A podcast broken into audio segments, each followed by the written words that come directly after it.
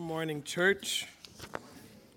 Um, one of the great blessings we have with our God is that He's the God of this world. He created everything, spoke the world into existence, created all that was known, all that's not even known and seen.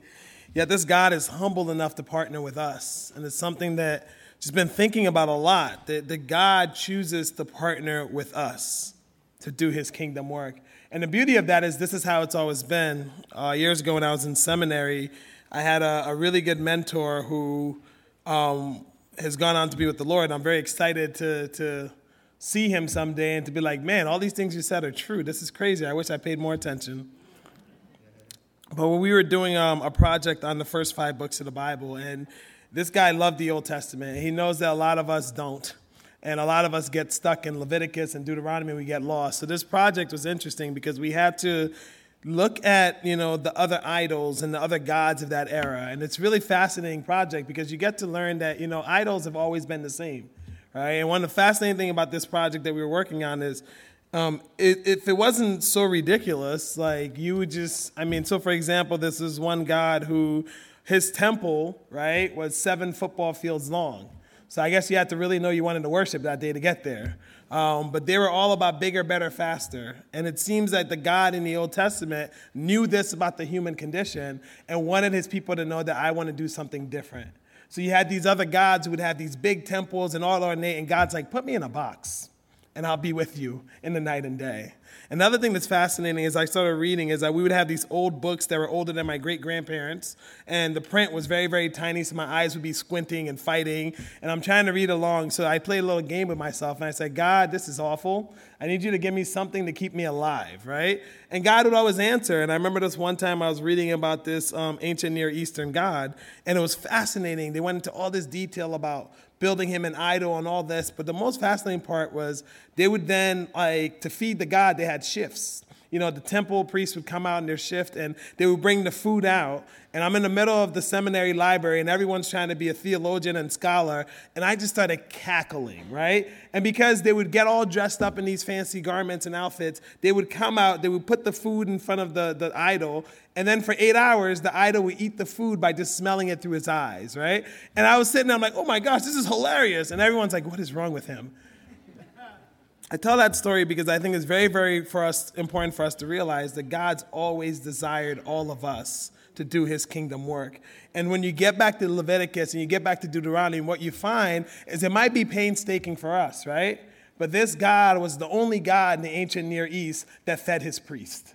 That this God was the only God who didn't care about bigger, better, faster, but he cared about this box that represented I am always with you. I will be there in the night. I will be there in the day. And the other thing that's fascinating about these Old Testament you're reading through is you realize this God cared about the widow's mite. He cared about everything that you can give. And he made it possible that wherever you were in society didn't determine your love for him. Whatever you can give to him, he was willing to use that. And that if you do little things with great love, you can be a part of his kingdom. Let's pray together. God, in every kindness, for every cup of water, for every extra step or mile we take, Lord, help us to do little things with great love. Spirit, with every breath that we breathe, in every new life in Christ, in every person transformed and made new, Jesus, help us to do little things with great love. If you have your Bibles this morning, amen. If you have your Bibles this morning, um, our passage is Mark chapter 4, verses 30 to 32. This morning we will be talking about the mustard seed and the kingdom of God. In Mark 4, we read, Again he said, What shall we say the kingdom of God is like? Or what parable shall we use to describe it? It is like a mustard seed, which is the smallest of all seeds on the earth. Yet when planted, it grows and becomes the largest of all the garden plants, with such big branches that the birds can perch in its shade. One of the things that's fascinating about Jesus is that he came and he sought to transform the way people thought about God. He wanted to transform the way people thought about themselves. He wanted to transform the way people thought about life. He wanted to transform the way people thought about the world. Because sometimes people would think about God as the absentee father, or the all powerful that they couldn't know, or the one that was so mysterious that they could never understand him. Jesus came to say, No, no, no, here I am. Here is God in flesh. You can know me, you can see me, you can touch me, but more than that, you can be known by me, you can be felt by me, and you can be loved by me. Jesus wanted everybody to be transformed with how they understood God. But Jesus also wanted people to transform how they thought about themselves. See, as old as time, we as people have always struggled with how we feel about ourselves. Whether or not we're good enough, whether or not our past is always going to haunt us, whether or not we will ever be lovable whether or not we can do things the right way all the time, whether or not this God really cares. And Jesus came to say, No, no, no, no, no, no. Not only are you important, you're so important that I came for you. You're so important that I'll teach you how to live. You're so important that I'll die for you. You're so important that even after when I'm raised from the dead, I will sit at the throne of my Father and I will pray for you every single day. That's how important you are. This is why Paul, when he writes his letter to his Ephesians, he says, you need to remember that God spoke the world into existence, but when He thinks about you, He thinks of you as His workmanship, His masterpiece. The ancient Greeks would call it eureka when they found something unbelievable. So the idea here, was when God created you, all of creation was beautiful, but when it came to you, you said, Oh my goodness, I've done it now. That's my masterpiece. It's kind of how I feel when I cook a steak omelet. It's beautiful. But Jesus also wanted people to transform how they thought about life. God wanted to show us how to live in a way to please Him. God knew about this ancient condition that we're always going to worry about me and mine, that we're always going to look out for ourselves, that it's always going to be about me. And Jesus says, I have come that you may have life and life more abundantly, but that life that I've come to give is for my Father in heaven and for your sister and brother next to you. It's not about me and mine, it's about all of us. Jesus came to transform how we look and how we live our lives, and He wanted all of us to live and love as He lived and loved. But Jesus also came to transform how we think about the world. You know, one of the greatest travesties of Christianity is that we have this lie that we're going somewhere else. So who cares about the world, right? The hippies can care about living green and all that. But here's a little news flash. Earth, heaven is coming down to earth.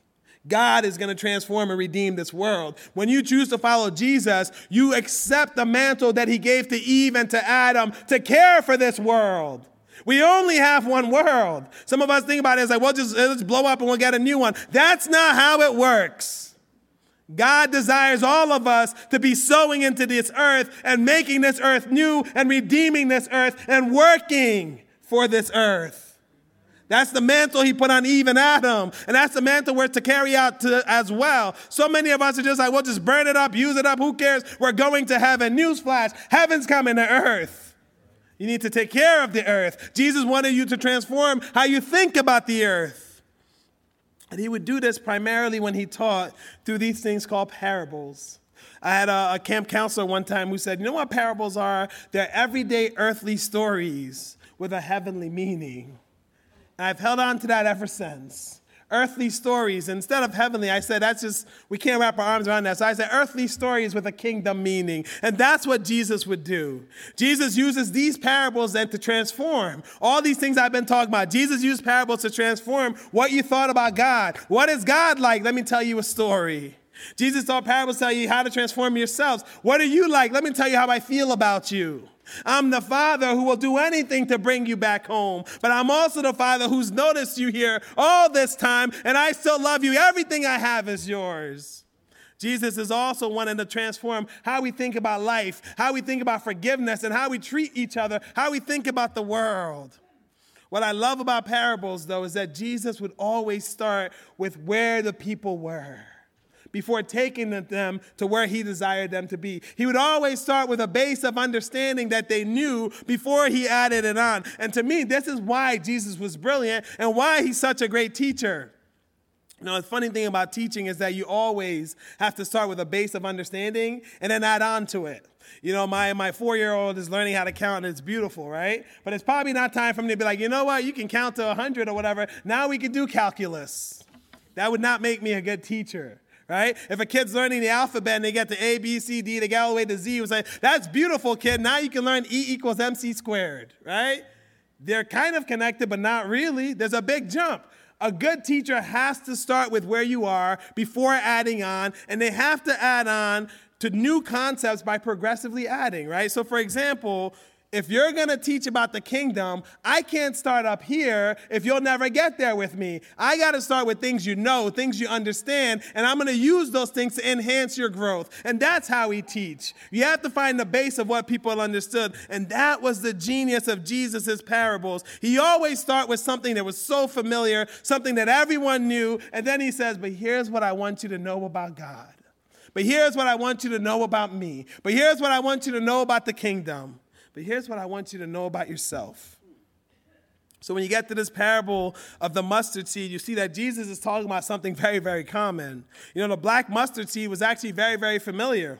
In fact, everyone in this audience would have known them because it was grown all around the Sea of Galilee, further north, all over Palestine. When Jesus says the mustard seed, everyone would be like, yeah, I hate that mustard plant. It's out back, it just keeps growing. But this seed would start off very small. It was one millimeter, barely fits in the palm of your hand, right? But even though it started off very, very small, it would grow to be about 10 to 15 feet.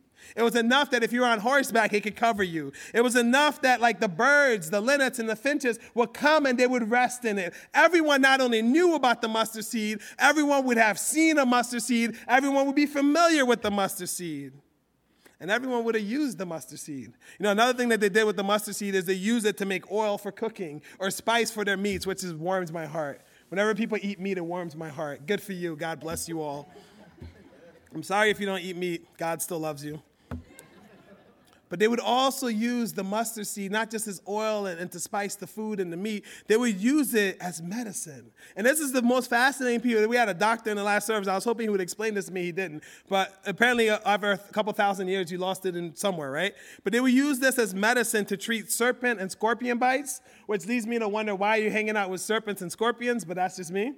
Um, they would use it to treat toothaches. They would use it to treat asthma. They would use it to treat epilepsy. They would use it to treat tetanus and every other malady. The mustard seed was like their ancient, like medicinal thing that they would just be in everything, right? So not only would everyone have seen the mustard seed, right? Everyone would have been able to know where one was. Everyone would be able to describe one. Everyone probably would have used the mustard seed right? With this parable, we often just rush to the end. We're like, yeah, it starts off small and it goes big. That's it. Good. I know the story, right? But Jesus seems to be diving at something bigger.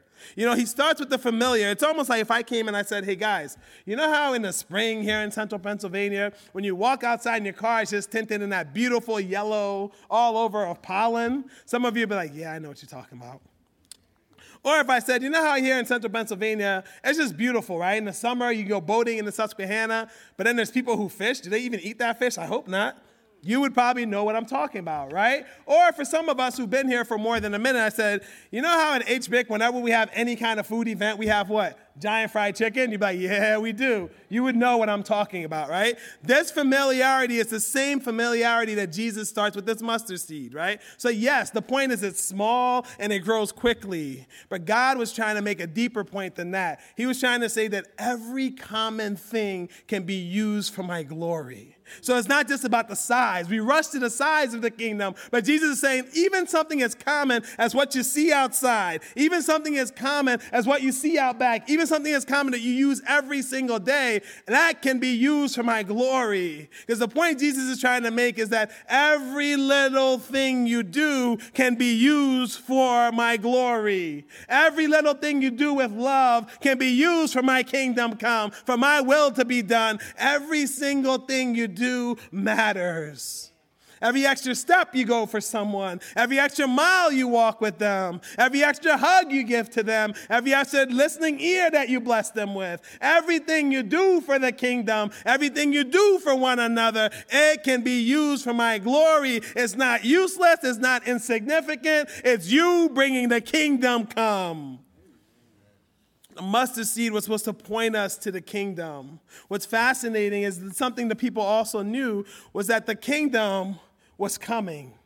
Years ago, I went to, um, years ago, I think I was in college. A bunch of us went to New York City. One thing I love about New York City is it remains one of the few, I would say, magical, almost romantic places in the United States, right? Like most of us, like I grew up in Philly, no one says, I just can't go to Philadelphia. It's beautiful, right? No one says that, right? And it's beautiful, but you got to find the beauty. It's in the eye of the beholder. But New York City is magical. When people come from the world over, one of the places they start is New York City. It's just, it's this beautiful place. And I know some people are just like, well, I like my city too. It's not New York, I'm sorry. like, it's just not, right? You get over it, go to New York, it's beautiful. But one of the things I remember coming back from New York one time, you know, we would go and we, it was crazy to park in the city. It was too expensive. It's beautiful, but it's expensive. Uh, expensive. So we would park on the Jersey side and take the train over or the ferry over. Remember this one night we took the train. It was about 1 a.m. We're coming back. I remember seeing this guy in full Orthodox Jewish garb. I remember thinking to myself, it was like an existential crisis. I'm just like, what is happening? Like, it's 1 a.m., sir. Like, why are you here? You know? Instead of me worrying about me and being like, why am I out at 1 a.m., I was just like, why are you here? You know? Full garb. And all my friends thought it was weird too, but me, I was just like, I gotta find out, right? So I go and I talk to this guy, and I learned his name was Tobit. Tobit the Jew was my friend. And I remember this conversation 15, almost 20 years later because of what he said to me, right? And we started talking. I started asking about his faith. He's like, What are you doing in the city? I was like, It's beautiful. It's magical. We're just enjoying the city. You know, I was like, What are you doing? He's like, I was visiting family and friends. I was like, Oh, that's a much better excuse than what I was doing, right? But I remember talking to him, and one of the things he shared kind of rocked me to my core, right? And before he left, he said to me, We remain faithful because Messiah will come today. And that rocked me to my core because we as Christians believe Jesus is coming again, right? But we kind of think of it as this far off thing, right? And here's someone who doesn't believe in the Messiah, but every single day they wake up and say, Today is the day of salvation. Today is the day Christ is coming. It's not just a future hope, it might happen today. I need to be ready. And that rocked me because I realized at 21 or, or 18, 19, I realized why am I not living this way? Why is heaven still the future? Why am I not excited that today might be the day my Christ comes again? Tobit reminded me that the kingdom has come and it's already come and Jesus can come back right now. But what I think is fascinating about people hearing this mustard seed parable is that they knew the same thing. This wasn't Tobit inventing it. The ancient Jews and even Jews today, they're expecting Messiah to come right now. And what I love about Jesus is he says, Not only can you expect me to come, but I have come. Not only have I come, but I am your Lord. I have come through the giving of the scriptures. I have come through the blessing that my followers will unearth into this world. I have come that we can start small and in obscurity and grow to change the world. We talked about John in the book of First John. We shared that Jesus in his lifetime probably preached to hundreds of thousands of people right? It's pretty safe bet, right? And mostly because, you know, the people who wrote back then felt the need not to include women and children, which is terrible. Um, so we'll be like the feeding of the 5,000. As a kid, I'm like, well, how many women and children were there? Can't we call it the feeding of 20,000? I like big numbers. Sounds good, right? But Jesus preached to maybe hundreds of thousands in his lifetime, right? Out of that hundreds of thousands, we can just say probably thousands of people believed, right? Out of the thousands of people who believed, 72 we know for sure he sent out into the villages to talk about him and to usher in the kingdom and to say, Jesus has come for you. Out of that 72, there's 12 he discipled. Some people like to cut it down to 11, but I still think Judas matters, right? There's 12 people he discipled who lived with him, who walked with him, who learned what God looks like, who learned the power of God in this world, who listened to the God of this universe and slept with him and ate with him and everything with him for three years. But out of that 12, there was four on the inner circle Peter, Andrew, James, and John. They were there at the Mount of Transfiguration. They were there in Gethsemane. They were his best friends in all of this. But out of those four, there's one he calls his beloved. There's one he calls his best friend. There's one he left to Mary that said, You're going to take care of my mother Mary because I'm going to go to heaven to pray for you and get it ready for you. It was John. Now, I start with all these numbers because he might have preached to tens of thousands, hundreds of thousands, maybe thousands believed, but we know for sure 72 went out, 12 were disciples, four in the inner circle, one in his best friend. But, sisters and brothers, we are now part of a kingdom that is billions strong. Billions of people have believed. And we believe that until Jesus comes back, billions more will believe. But it started small. It started intentional. It started from obscurity to the glory of God. So when Jesus talks about the mustard seed, it's not just, oh, we go small to big. It's every little small thing you do matters because that's how we get more people in. One of the things that's beautiful about Jesus' kingdom is that it's always been for the world. You know, John 3:16 is one of the most famous verses, probably the most famous verse in the Bible. A lot of us in this room, when we became Christians, at some part of the Christian journey, whether or not we use that to say, Jesus, I've, I've asked forgiveness of my sins, I choose to follow you, at some point we use John 3:16. And if someone didn't use that to tell you about Jesus, there's a good chance somewhere along the line you've used that to tell someone else about Jesus. Here's the great irony of John 3:16. It says it pretty clearly what Jesus is doing, right? For God so loved the world, right? But in our culture, what have we made that verse? For God so loves you, he sent his son for you. We forget the very base of the verse is what? For God so loved the world. That's what Jesus came. Jesus loves you, but he also loves the world. Jesus died for you, but it's not about you, it's about us. It's about the whole world. That was God's plan from the beginning. For God so loved the world. For God so loved the world. For God so loved the world. And this challenges me as a Christian, as a follower of Jesus, because I grew up thinking we're supposed to hate the world, but God so loved the world. I grew up thinking the world's evil, let's run from it, but God so loved the world. I came out telling you everything the world has and what we shouldn't have in the world, but God so loved the world. The kingdom has always been about the world. Another thing that's fascinating about this is that these parables aren't just for the first Christians. They aren't just for the people Jesus spoke to, they're for all of us. All of us can look at these parables and glean these truths about Jesus. Because here's the funny thing about Jesus is his followers are called to go to the world to build his kingdom and not our own fiefdoms. You got to bear with me on this one because a kingdom has what? A king. The king has what? Followers. The king sets the boundaries. The king says the mission. The king has the vision. The king is who you work for. But so many of us, our Christianity has been reduced to fiefdoms, where we think of God as this absentee God who we keep on a need to know basis. Where God is good, but I'm just gonna tap into Him when I need it because I gotta focus on my family. I gotta focus on my career. I gotta focus on my job. I gotta focus on all these things that are on my plate. And maybe sometimes I can ask God for advice, maybe. If you're all about building your fiefdoms, then you're not about our Father's kingdom work. So, one of the first things that we have to do is always consistently take a step back and say, God, all these things you've blessed me with, how am I using it for your kingdom? My hopes, my dreams, how am I using them for your kingdom? My gifts, my skills, my abilities, how am I using them to move your agenda along? To make on earth as it is in heaven possible. My resources, everything you've blessed me with, my children, my job, whatever status this world has given me, how am I using it for your kingdom? Because God is going to say every single thing matters. But if you're really not about the fiefdom and you're about your father's kingdom, then consistently you have to be asking yourself, what am I doing for my father's kingdom? What he's blessed me with, how am I giving it back to him? What am I giving to him? Am I only worried about this promotion, or am I looking at this promotion and what it can do to help the kingdom go forward? Am I only worried about my kids being good kids and people liking them, or am I really worried about them being lights wherever they are? Am I worried about protecting people from danger and all the darkness of the world? Or am I saying, no, no, no, no, no. You have God on your side, the Holy Spirit in your heart, and the angels praying for your mercy, and Jesus Himself praying for you. What are you afraid of?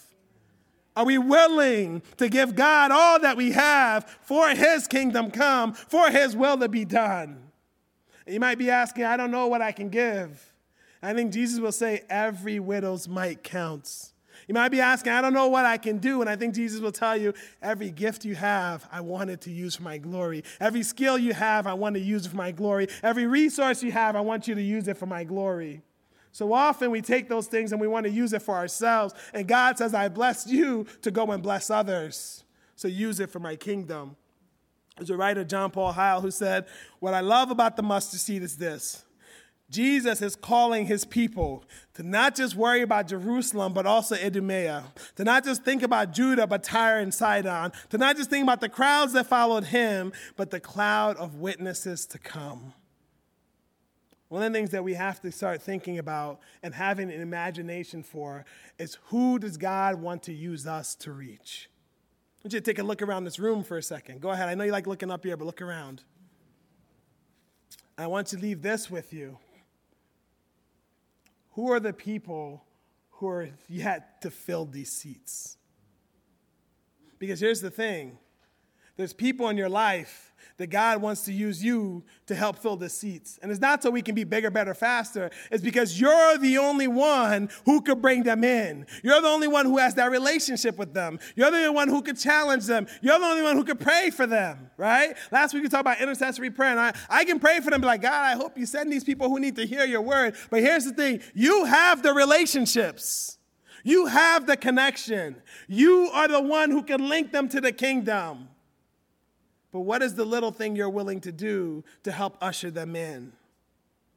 You know, one of the things I love about this parable is it talks about the birds coming to, to, to sit on the shade. And, and the Eagles fans can sit up. I know it's been a rough season for y'all. You can wake up. It's okay. God still loves you. And they're like, oh, we won the Super Bowl. Glad you got one. Congrats. In my, in, my, in my family, five is more than one, but that's all right. They got one. God bless them. But it's for my Eagles fans, right? Because – there's something fascinating about these birds. These are the only kind of birds I, I only like eagles, to be honest. They're the worst. Um, that was just the extra one. That was just for you, actually. I like the shirt. It, inspi- it inspired me. Um, but here's the thing about these birds that's fascinating is Jesus throws this thing in there. For, for years, commenters were just like confused. They're just like, I don't know where he's going with this. Like, it's big, yeah, it's small and big, and then birds come. Who are the birds? And that's what I say every time I watch the Eagles. I to stop, right? It's just, it's right there. You got to take it. Um, but here's what's fascinating about this is that Isaiah actually reminds us that ever since the beginning, God has cared for the world, right? Israel's supposed to be God's treasured possession, but Isaiah says, you know, when you built the kingdom, when you built the temple, when you put the temple on that hill in Jerusalem, and Israel is in all its glory, right? My house shall be a house of prayer for all the nations. And if you didn't get that the first time, Isaiah comes back again. He says, You know what's fascinating about Israel is that God only chose you to be a light for the nations. I think those things should be inspiring to us because God's plan has never just been for us here at Derry Street. It's never been just for us who are sitting in these chairs, right? God's plan has always been for the world. It's always been for the world. Just like Israel was called to be a light, you're supposed to be a light to your world. And just like Israel was supposed to create and cultivate a house of prayer for all the nations, we have to create and cultivate a house of prayer for all the nations. My dream is to not just get more flags around here, but that in every continent, this church is sowing into the kingdom of God. And that's going to come with the missionaries we raise. That's going to come with the prayers we send up. That's going to come out of people in this church who just love by doing something small and watching God make it big. The birds can perch in the shade. Jesus chooses these birds because he wanted to remind his followers that, yes, I planted the seed in Israel, but when this tree grows up, all the world can come and find home in it. We are the Gentiles. We are the birds. I can't believe I'm saying it. We are the birds that Jesus spoke of. We're the ones he wants to come home from out into the world, into this Israel of the Messiah and the kingdom, and to rest, and to rest on the branches. Ever since the beginning, God's cared about the world. The kingdom is our home. The kingdom is our home. A lot of times we think about mustard seed, we jump from small to big. We talk about the other verse that says, you know, if you have the faith of a mustard seed, you can move mountains. And it's beautiful because it reminds us that we need to have our faith in God. And God doesn't care how much big or how big your faith is or how much you're struggling. Everything you're unsure of, if you give it to Him, it's fine. He's sure of it. Every doubt that you have, He's seen it before. He can work with you on it. He can even grow you on it. Here's the other crazy thing He will use you to help someone else who's having that same doubt. That's how big our God is, right? But what I love is that this faith that can move mountains isn't just about God, but it's about the work He wants to do in this world. You know, if we go back to the mustard seed, we said, you know what? It grew around the Sea of Galilee and it grew around Palestine. It was something they commonly seen. This morning, I believe that one of the blessings of this parable is it's not just about the kingdom, right? Just like the church isn't about the building, it's about the people. The kingdom is also about the people.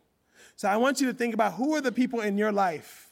Who are the people you have relationships with? Who are the people you're connected to? Who are the people that you see every day?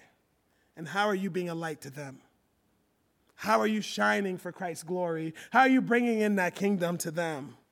The other thing that's fascinating about the mustard seed is that it was this home for people who are on the outside. So, one of the things that we have to think through as Christians, and we look around the room and see these empty seats, one of the things we always have to be thinking of is who is on the outside that God needs us to bring in? Because again, only you have relationships with people, only you know them like you know them. But who's on the outside that God wants to use you to bring in? Another thing that's fascinating is the mustard seed was used to spice the food. And I think I like to eat, so maybe that's why this is rang in my soul, right? Maybe, like John Wesley talked about the heart being warmed, and I never experienced it until I ate a good meal. But I think, though, when we think about flavor, we as Christians need to realize that this world has its own agenda and what they want the fiefdom to be about.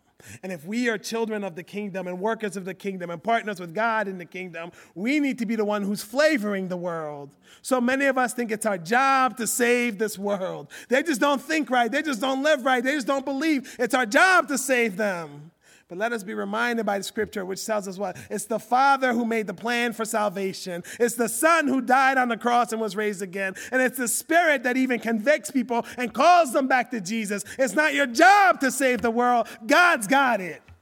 But it's your job to introduce a new flavor of what people think about the world. So when people have these opinions, it's not about politics, it's about Jesus right? When people are saying something that's contradictory, it might be good for building up America, but you shouldn't care about America because you're now a child of the kingdom. That means that you invest in what you think about immigrants. Because there's more in the Bible about immigrants than we can find about the Trinity. God seems to care about them. There's more in the Bible about loving one another than protecting our country and building the fiefdom of America. God seems to care about loving one another. We are meant to flavor this world. There's going to be things that we're going to brush up against, and it's because this world's not as it should be. But instead of throwing your hands up and quitting, just introduce a different way of thinking. And here's the best part about it the Spirit lives in you, and the Scripture is still alive, and those things can help you flavor this world in different ways. Don't save the world, flavor the world. Flavor the world by introducing them to the kingdom. And this last one is especially meaningful to me because the mustard seed was the medicine. And I think we always, as Christians, have to keep recommitting ourselves to healing a sick world. We have to recommit ourselves to mending a broken relationships, broken people, broken world. We have to commit ourselves to saying, I know there's darkness here, but it's not my job to throw my hands up and quit. It's my job to say, God, how can I help? God, what can I do? God, what is the widow's mite that you have for me that I can bring light into this situation? We do not have the privilege to complain about the world not being as it should be. I will say that and say that again forever and ever. We do not have the privilege to complain that things are bad. We do not have the privilege to complain that there's darkness out there. We don't have the privilege to quit. If you're on Jesus' team, everything you do matters. Every prayer you pray matters. Every encouragement you give matters. Every love you give matters. Every extra mile you go matters. Every hug you give matters. Every ear you give matters. Everything you do matters. And that's how you can usher in the kingdom. When I was growing up in the, the church I grew up in, there was a lady named Harriet.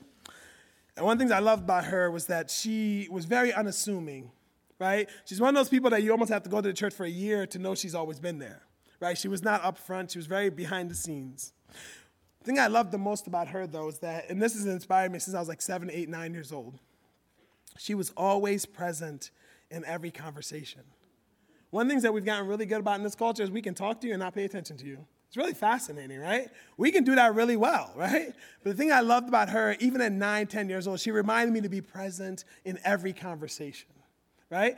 And as our relationship grown, I started to realize that like I cared about the conversation I was having with her. I would give her my update about the week that was, and she was just present in every conversation. The other thing about Harriet, she worked at this store called the Mustard Seed.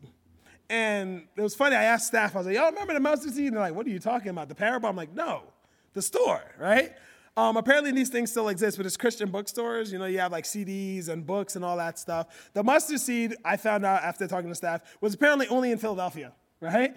Um, but the mustard seed was this bookstore. And what I loved about Harriet is that she worked at the mustard seed not because she needed the money, but because she got a discount and she got a discount on books and CDs, right? And those books and CDs that she got a discount on, she was not only present in every conversation, she bought books and CDs for us to encourage us in our faith.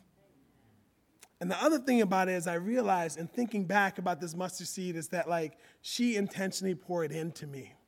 I think about all the other kids in my Sunday school class who are doing great things for God, and I'm reminded for all of us, there's so many of you in this church that do the work behind the scenes. There's so many of you in this church that for years have poured into the ministries of this church. There's so many people who don't get to be up front preaching and yelling at you every week, but God sees you and the work that you're doing matters. And you might not see the fruit right away. It might take 30 years from now where a kid's telling about you because now they're a missionary serving the Lord. It might be a pastor who likes to yell at his people. It might be a, a family who's raising their kids to say, the city's not a bad place. The city is where we are, and the city is where we're going to shine. But every little thing you do matters. Every little thing you do matters. And the moment we start believing that what we do for the kingdom, what we do for God, that we don't matter, we lose the fight. And the devil wins. So if you're unassuming, keep praying. If they don't see you up front, keep encouraging. If they don't see you yelling from the rooftops or not, you're not the first person they see when they walk into HBIC, keep being dedicated to God and this church and this community because your work will bear fruit. And that fruit will praise the Lord and that fruit will push our kingdom forward. I want to end with four questions I have for you that I think might be helpful to help us kind of land this thing a little bit this morning. The first thing is simply this Jesus taught parables and he was willing to meet people where they were. So, my first question becomes this How are you meeting people where they are? We're grateful that God met us where we are, but sometimes as Christians, we look at people like, How are you not better? Why are you making terrible decisions? Why aren't you living right? Aren't we glad God doesn't ask us those questions? Aren't we glad that God loves us first? Aren't we glad that God is more important? God thinks it's more important for Him to pour His love upon us than to define what we're not. Aren't we glad that God sees the best in us and not the worst thing we've done? Right? The point of parables wasn't just to have these cute stories with this one time bumper sticker. The point was, I am always going to meet you where you are. And the thing for us, if we want to push the kingdom forward, we always have to meet people where they are. So the question again is what are you doing or what are you going to do this week to meet someone where they are? Second one is this, you know, Harriet for years, you know, I can't wait to get to heaven and be like, man, it took me 20 years to appreciate you, but thank you. Right? How are you sowing seeds for the kingdom? Just like that widow's mite mattered, right? Just like Harriet mattered in that conversation to me as a nine year old in that CD she gave me as a 13 year old, in that book she gave me my freshman year of Messiah, in those prayers she prayed for decades plus for me. Every little thing you do can matter for the kingdom. So, your question becomes this week what am I doing to sow seeds in the kingdom? Because all of us in this room are blessed with breath. All of us in this room are blessed with a God that loves us. All of us in this room are blessed with a spirit that lives in us. All of us in this room are blessed with resources, our skills, our gifts, our abilities, our children, our finances, everything that we're blessed with, what are we doing to take those things and sow seeds for the kingdom? Because it's not about what I can build up, it's about what God wants to do with me. You have a humble God who wants to partner with you, but he cannot partner with you if you are not willing to give him what he's blessed you with for his kingdom come, for his will to be done. How are we sowing seeds into the kingdom? And the third question we've asked before, but who's on the outside? That God needs you to bring in. Because here's the thing I'll tell you this right now I will be your greatest cheerleader. I will pray for you. I will be fervently in prayer for you. I will stand on the hill here and clap for you if that's what you need to get going. I will do whatever it takes from you. But only you have the relationships you have with those people on the outside, right? We used to think we needed experts, but oh, we'll get the pastor to go talk to them as if like the pastor saves them, right? But only you know that friend who's struggling. Only you know that coworker who's looking for something and they don't know what it is. Only you know that family member who's turned their back on Jesus, but they always turn to you. Only you have the relationships that you have. But if you take those relationships prayerfully and say, God, whatever I have, whatever connection I have, can I use this to bring them back into the kingdom? Because here's the thing our Father always desires for all his children to come back home again. One of the things I love about the Father is simply this whether or not we're prodigal sons. You know, everyone loves to be the prodigal son, I've learned, right? No matter what you tell, like there's people I know who've been faithful Christian for 50 years, and you ask them, like, what did I, I just love the prodigal son. I'm like, you've been faithful. Like, you're actually closer to the older brother, but I'm not going to tell you that because that might hurt your feelings, right? But we all love to be the prodigal son. But what I love about that story is that God loves both sons. That if you go off, you can come home again. But if you've been here faithful and good and true, you don't have to worry about having access to the Father's love because it's always been there. You just got to sit and walk in it and accept it sometimes. Last question is this Where do you need to trust God with just a little bit more faith? We said faith can move mountains. And sometimes we think we have to have it all together. And God is going to consistently remind you for the rest of your life, you'll never have it all together. But I love you anyway. You'll never perfectly be secure what you think about anything, right? But one of the things that I do personally, you can take this with a grain of salt, maybe we'll edit this out. But for a lot of people, right, we think that like we not only have to have it all together, but when we have it all together, then God can use us, right? That's not true. I'll relieve, no, this is a relief to some of you. You'll never have it all together, and that's okay. Because that's the people that God uses, the people who are going to trust Him with that little bit of faith. If you say, God, I'm struggling with this, but I got this little bit of faith, God will say, Oh, thank you for trusting me with that little faith. God, I don't know what I think about this and this, is why I'm going back and forth, but this is all I can give you right now. God will say, Thank you. I will use that faith. So, where does God need to, where do you need to trust God a little bit more? How are you meeting people where they are? How are you sowing seeds for the kingdom? Who's on the outside that God needs you to bring back in? And where do you need to trust God with just that little faith, one millimeter mustard seed that He's going to grow His kingdom through? I'd like to ask Pastor Esteban to come back up with the worship team. We're going to close by saying, oh, I'd also like to invite the intercessors up. We'll pray for you for anything. We'd love to pray for you. Please, please come up. We're going to close with a song called Facing a Task Unfinished. What I love about this song is that it's inspired missionaries for I think it's almost hundreds of years. It's been redone a couple times. Um, in 2016, the Gettys, who've written a lot of hymns, um, not only reworded this a little bit, but they got a bunch of missionaries around the world to sing and record this song in different languages. It's beautiful. It's on the YouTubes. You can Google it too. It's fun, right? But what I love most about this song is this one line in there where it says, We go to all the world. And the thing is, if our Father is the King and Jesus is the Savior and we're working for the kingdom, that we need to go to all the world. We need to go to all our world. And we need to realize that the task is unfinished until the last person chooses to follow Jesus. Right? Jesus isn't coming back until that last person makes that decision to follow Jesus. And I don't know, but you just might be the person that brings that last person home. So as we sing this song, as you come up for prayer, the challenge is simply this Are you willing to go to all the world? Are you willing to go to your world? Because the task is unfinished until all the children come home. Amen? Let's sing together. Please stand.